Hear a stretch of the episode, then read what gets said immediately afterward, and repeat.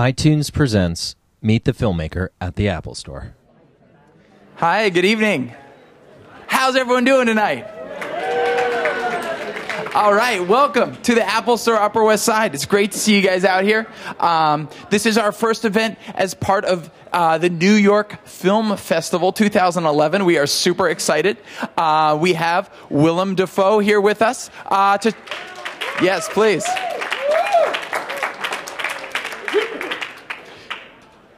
Willem will be talking with us about his new movie, 444 Last Day on Earth. Uh, really excited about that. So, without any further ado, please help me welcome Willem Dafoe and Eric Kohn.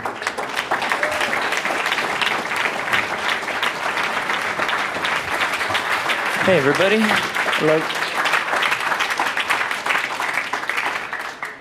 So, the film that we're talking about tonight was directed by Abel Ferrara, um, who's this incredible New York director. And a lot of people may not realize this, but it's not the first time the two of you have worked together because there was this wonderful film called Go Go Tales, which also also played uh, at the New York Film Festival a few years ago and never pro- got a proper release here. So, can you tell us a little bit about the relationship you have with Abel and, and where that came from?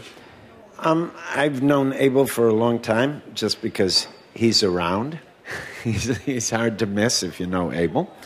Um, I followed his movies, also Abel. Not so much now, but years ago he had the habit of talking to about 10 actors at the same time for one role. So often he would ask, propose things to me that I en- never ended up doing, not because I didn't want to, but because one of the other actors ended up doing it. Um, I worked with him first on a movie called New Rose Hotel uh, with Chris Walken and Asia Argento, based on a, uh, a William Gibson short story. And that was a mixed bag uh, as a working together. And Go Go Tales was uh, much more positive. Each time I work with him, uh, I feel uh, we trust each other more. We, have, we develop a shorthand. So it's good. Now, you said he's around. I mean, you can certainly tell from the film, which screens again on uh, Saturday, tomorrow night, uh, that this is a, a personal work. I mean, it's basically entirely staged in an apartment in this neighborhood um, on the last day of, of Earth, and, and basically just shows you walking around dealing with that. And it, it's hard not to get a sense that this is very much uh, an autobiographical sort of portrait. Is, was that, is that an accurate reading? I, sure, you could say that. I would maintain that all of his work is very personal. I mean, that's what really makes him, uh, you know, you can really call him an author, an auteur, because all his films look like Abel Ferrara films, and there's such elements of uh, his life in them. Um, for this one, it's called 444 Last Day on Earth, but don't get thrown by the title. The Last Day on Earth is, to my mind, is really just sort of a, a convention to deal with uh, this couple in a room, kind of dealing with being with each other and dealing with time, dealing with strategy, how to live. It's not a science fiction film, that's for It's sure. not a science fiction film, but you know, you get a good setup because if you take away the future and you kind of accept it from the very beginning, like there's no drama about, you know, how is it going to happen. At the beginning of this movie, they say everybody's accepted the fact that in 24 hours the world is going to end. And these people are over the screaming, they're over the confusion, they're over the panic, and now they're just dealing with 24 hours together. Um, I think uh, that's that's a good uh, premise to start out with. My understanding is that Abel's style of directing is very unique, to say the least. Um, and I've, I've heard stories about scripts that aren't even full feature length, and I'd love to hear how long this one was and, and what you brought to the table. This was uh, this was a scenario, um, and then as we started working on it, uh, it got fleshed out. But the scenario was enough to go on. You had a beginning and you had an end, and you had a couple of islands on the way. And then once you started to approach thinking of making the movie, you had to rough in places, and then each because it's basically two actors in basically one room, we had some flexibility. So basically, we developed the actual actions of the scene like the day before. We'd always try to stay a day ahead of, of uh, our work. There must have been some sort of underlying philosophy or, or, or guidance you've given in that regard. No? Philosophy as far as Well, insofar as you know, what what sort of ideas he wanted to come out of this situation. You know, I don't. Uh, for us, we don't deal with ideas. We're dealing with just um, accomplishing uh, tasks. We're just uh, telling a story. We're just knowing that there's events to do, and we try to do them in a way that makes sense, given you know the little uh, world that we've made for ourselves. I don't talk about ideas. He didn't really talk about ideas. I'm sure they're in there, but the thing about this is, it's. Uh, you know, it's, uh, there's enough air in it that uh, people can participate. One weird thing about this movie was that there were a lot of elements because, along with the people in the um, in the loft, they've got TVs, Skype. There's a lot of technology, everyday technology that we're all kind of used to, but it's all kind going kind of uh, around the clock.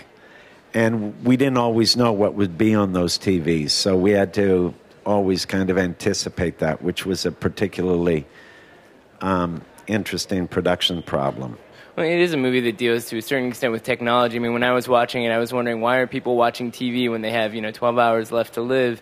But there's also this interesting element of satire. You know, they aren't watching TV. The TVs are on. on. It's real different, you know? But somebody's producing media content. You know, I mean, there's Al Gore on Charlie Rose and, and things like that. Um, Yeah, but the, you know, it's like, uh, what's the first thing when 9 11 happened? You know, you dial in, you want to know what was going on. You may have accepted, you know, like in this context, they may have accepted that it was going to happen, but they, want, they were interested in new developments, so they kept the TV on and uh, not really watching it, but it was, uh, it was a information source. Well, but I do, I do think there is at one point in the movie where someone says Al Gore was right. So there is some kind of element of, of satire, or I get the sense that there's a sort of a reaction to the climate right now. Yeah, yeah, because that's where the camera decides to be. Mm-hmm. Mm-hmm. But that's that's more that's more the director's thing.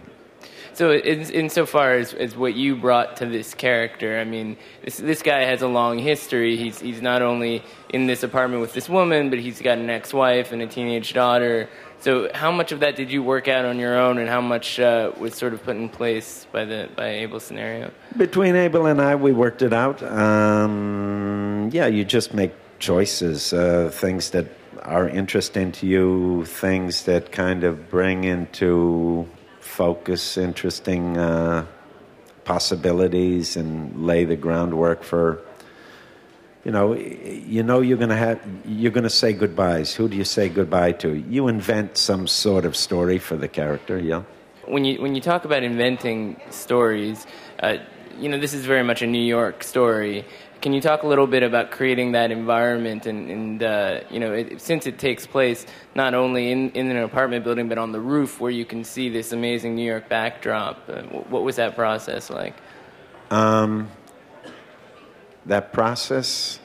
Finding the place, making it look Oh, like a, oh, oh! As far as finding the actual main location, uh, you start it conventionally, just like anything else. You check out a lot of spaces, um, find out. You know, there's certain practical problems. We wanted a space that it was easy to pass from.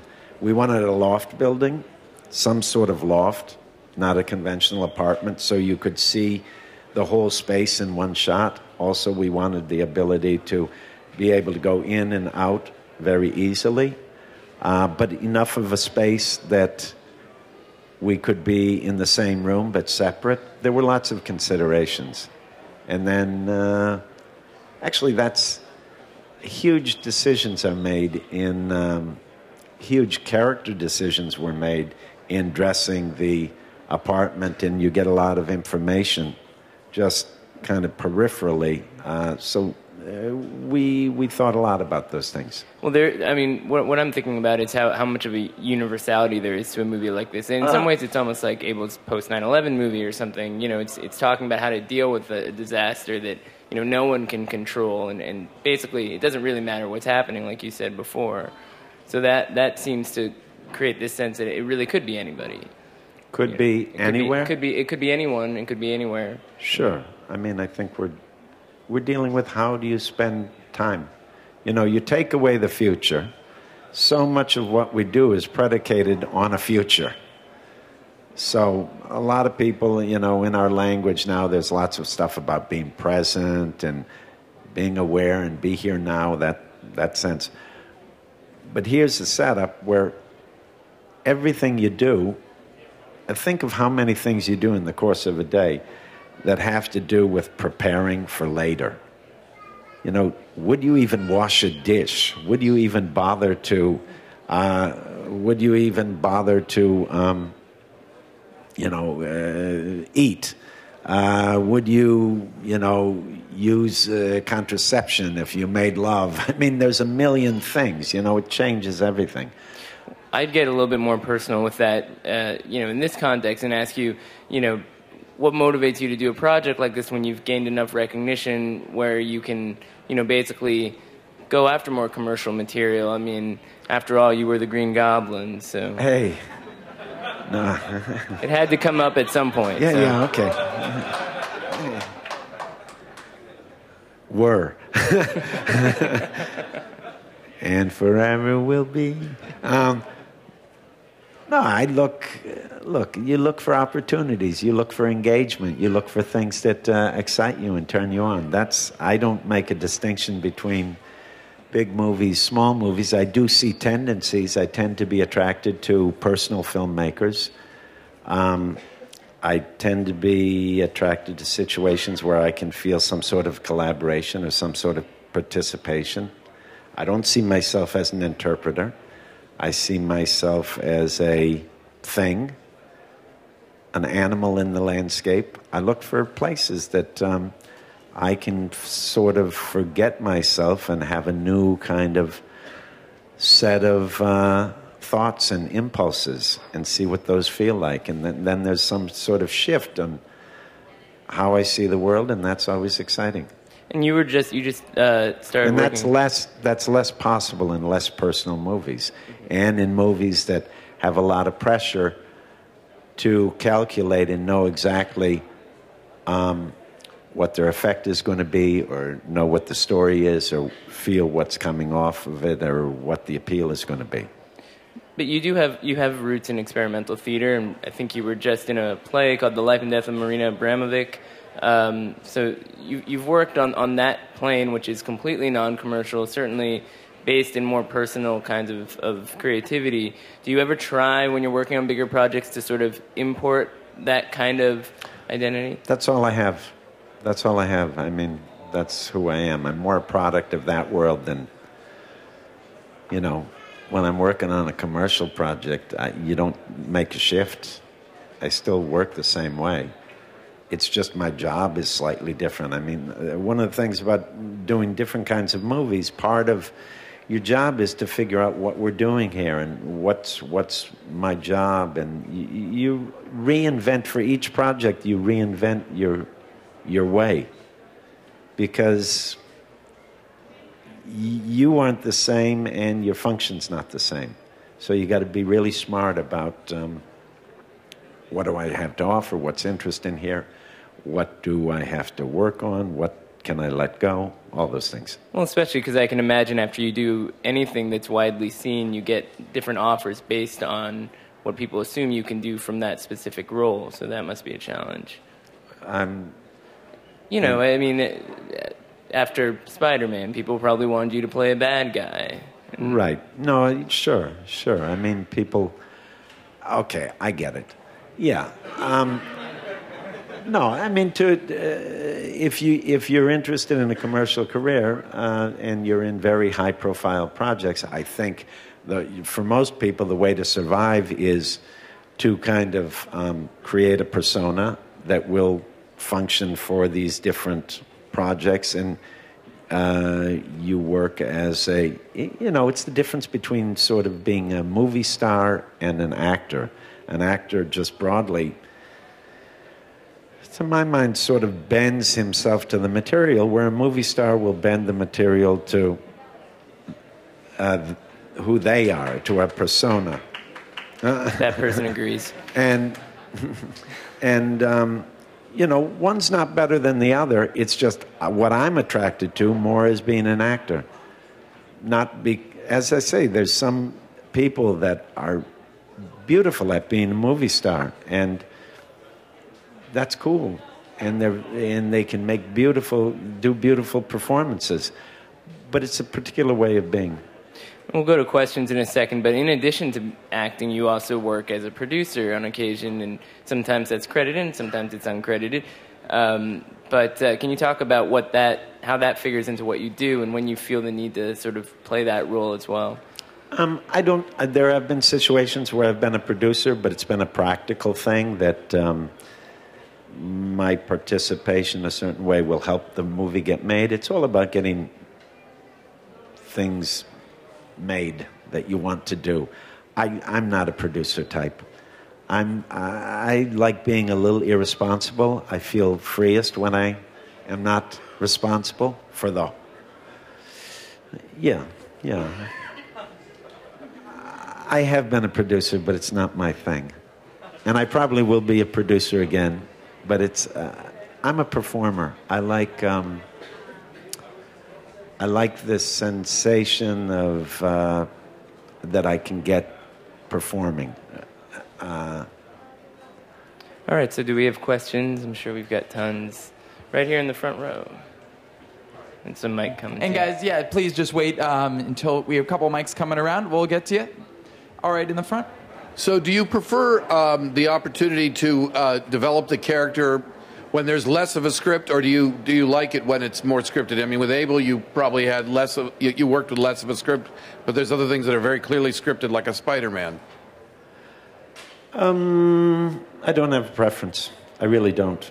Uh, as as I said, you know, those two things, it, you know, they're as different as the kind of movies they are. Uh, it, it was widely reported that as as an important example, I think you did not want to do a sequel to Boondock Saints because the script wasn't very good. So that's that's, that's true. But th- I think that was a case of uh, the first movie came out of a certain kind of spirit, and I think it was hard to recapture that spirit.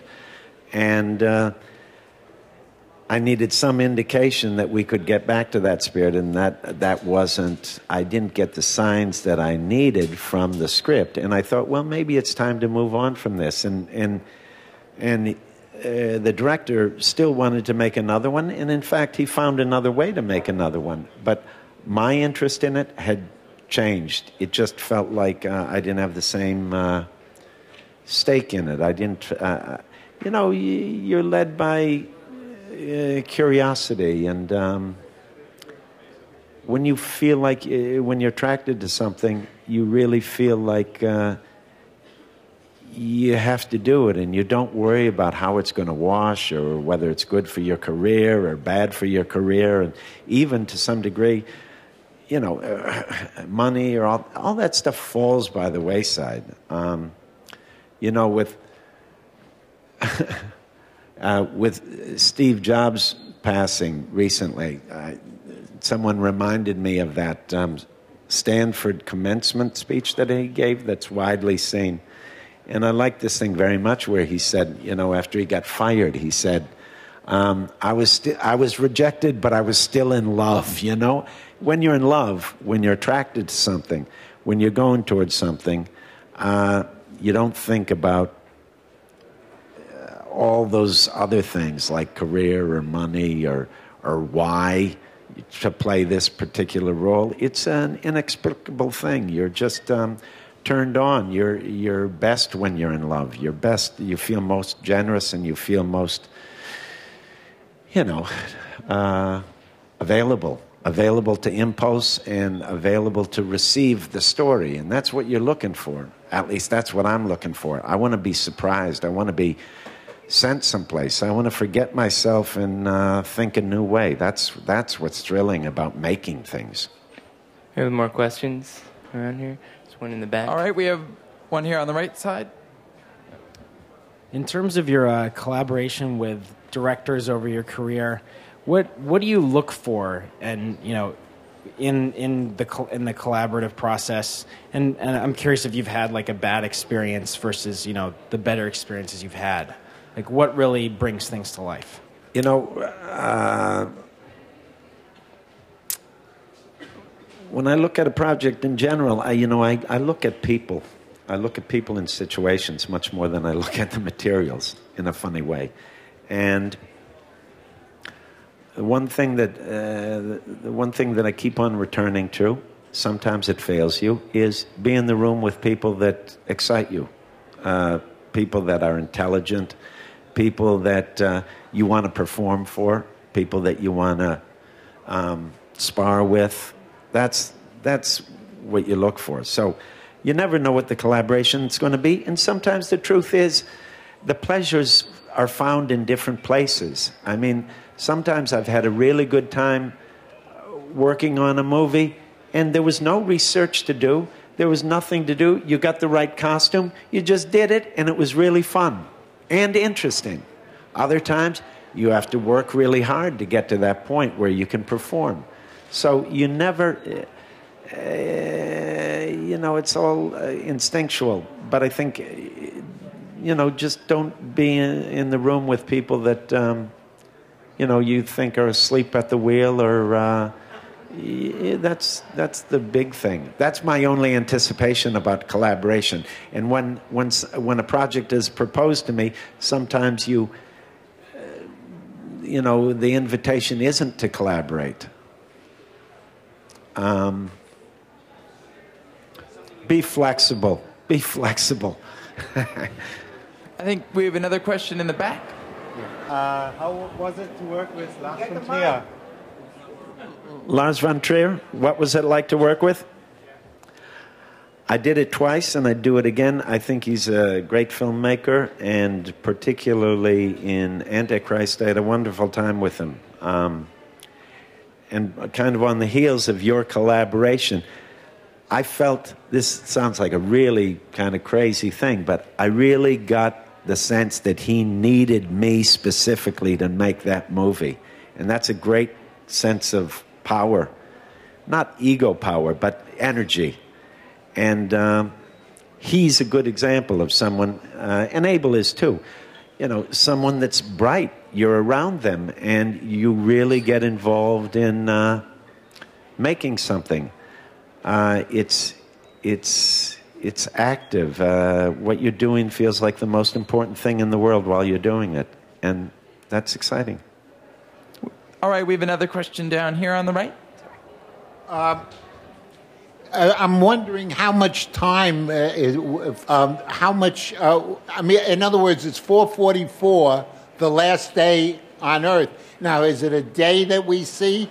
I get that It- impression, but I. It, it is a day, but of course, you know, we're dealing with 82 minutes of screen time, so uh, we're, uh, time is elastic.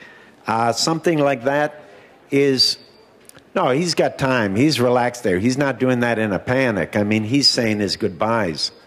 Um, so he's not in a hurry there.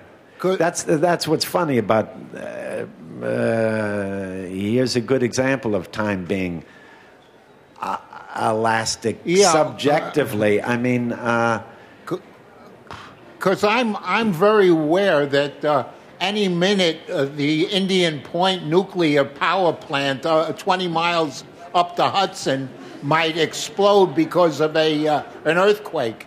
Or we're about to have solar flares coming from the sun through the su- uh, sunspots. And I, I, and, uh, any, I may not get to see this movie. You, you're gonna like this movie. it's a hell of a way to live, I'll tell you.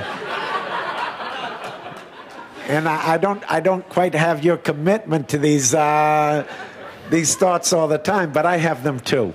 well, there is a great scene at the beginning of the film where you're shaving and, and your partner says, "What's the point?" Right. That's a good example of. Um, you realize how many things we do is just to kind of maintain keeping on, and when there's no keeping on, what are you? What what are you? I mean, even to each other, what are you?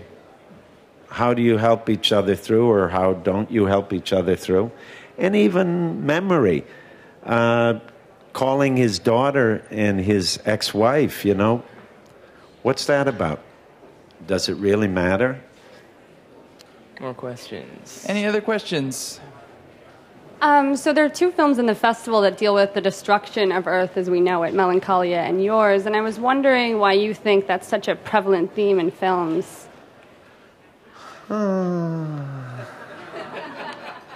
Another It's- Lars von Trier question. It's in the air. It's his fault. It's his fault. He's sending out all these crazy, paranoid death rays. this movie is not a total downer. It should be pointed out. There No, are some, no.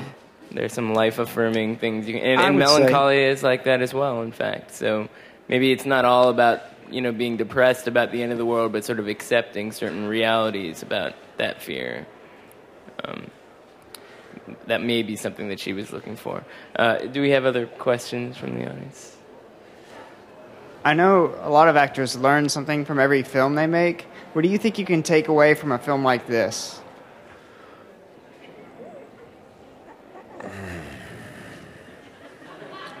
Ask that guy. Is that a real question? I think I probably learned a lot. Um, it's all personal. I'm not going to tell you. Secret to being boring is to tell it all, right? No, I don't know. Um, no, it's just the experience of. Uh, no, you take uh, there. It's it's an experience that doesn't have a name. It's an experience that I probably can. There's certain things in that experience of making this movie and seeing it made that I'll call on again, or will will pass themselves off as instinct. But uh, it's all slow refinement of your um, sensibilities of how to make something. But as far as life wise, that's really impossible, you know, to know, to know. Question down in front. I didn't really answer your question very well because there is no answer to your question. Well, this is sort of tangential to that, but you know, have you stopped doing anything because the thought comes to your mind? Well, what if, what if, what if life were ending? Do I want to stop shaving? Do I want d- now? Do you ever? Does that ever enter your mind now that I may stop a behavior that's so rote or habitual just because this made you stop and think? I'm sure. I'm sure. As you might from just from watching the movie. I mean, that's what having experiences is about. Okay, right here. Oh. Um, my kids want to know if you enjoyed playing the Green Goblin. They're over there. By the way, they're hiding. Yes, I did. But, you know, to be fair, I probably enjoyed playing Norman Osborn. I mean, I like doing physical things. So there were pleasures in the Green Goblin, but there was also some limitation because of the costume and because you never get a real good long run on anything because um, of technical things. Where with uh, the Norman Osborn character, he was fun to play because the nice thing about that movie is in Spider Man, it walked a nice line between, um, you know, comedy and drama. It goes back and forth. So it, it had a kind of beautiful, serious goofiness. Did you see the Broadway show? Broadway show? I haven't seen. Very different Green Goblin in that one. Very different? Better or worse? Come on. No, no. Different. Different. I don't really want to. Subjectivity, I don't please. really want to know. We had another question further in there somewhere. That guy.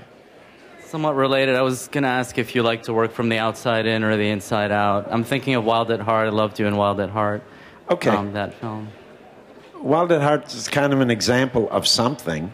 and I think it relates to what you're asking. That was a thing. David Lynch is great, smart guy, guy that's fun to be around, inspiring to be around. Wild at Heart was the kind of thing where he came in and he said, Willem, this is your costume. It was on a hanger.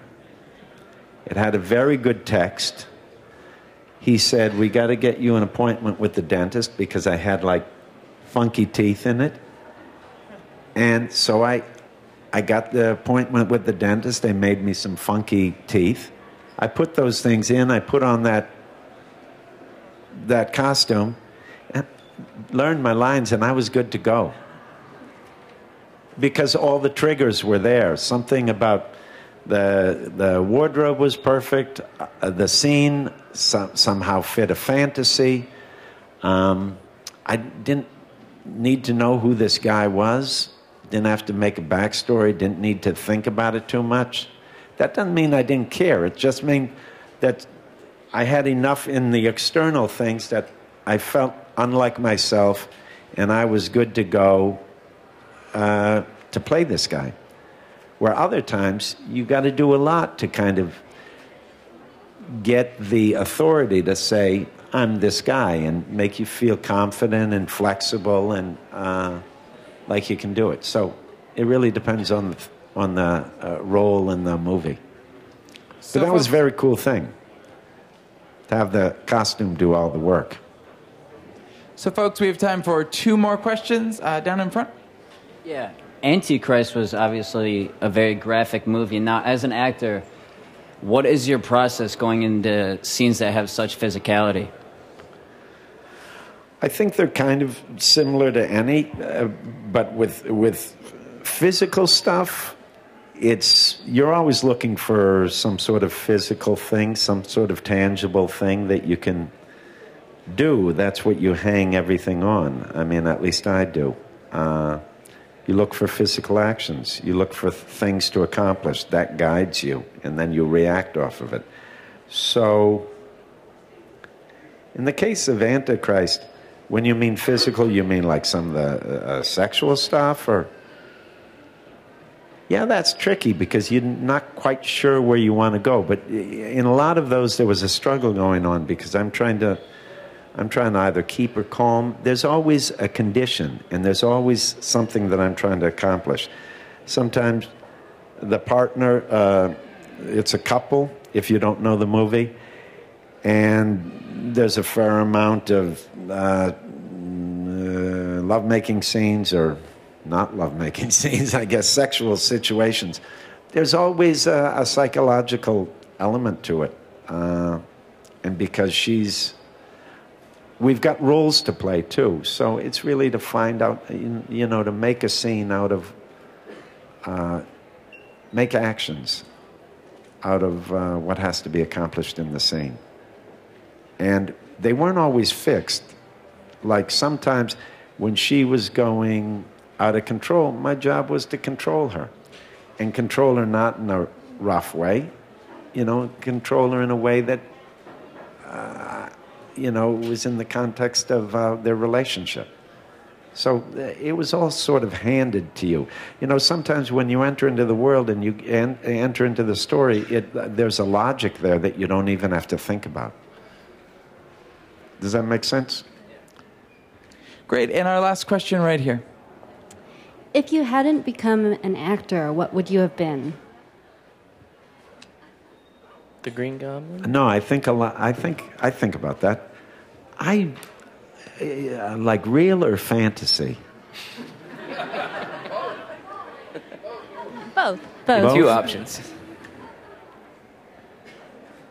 Real, I don't want to think about because I can't imagine it. But fantasy is something to do with, you know, my hands, um, physical, maybe outdoors. Like, I think it would be cool.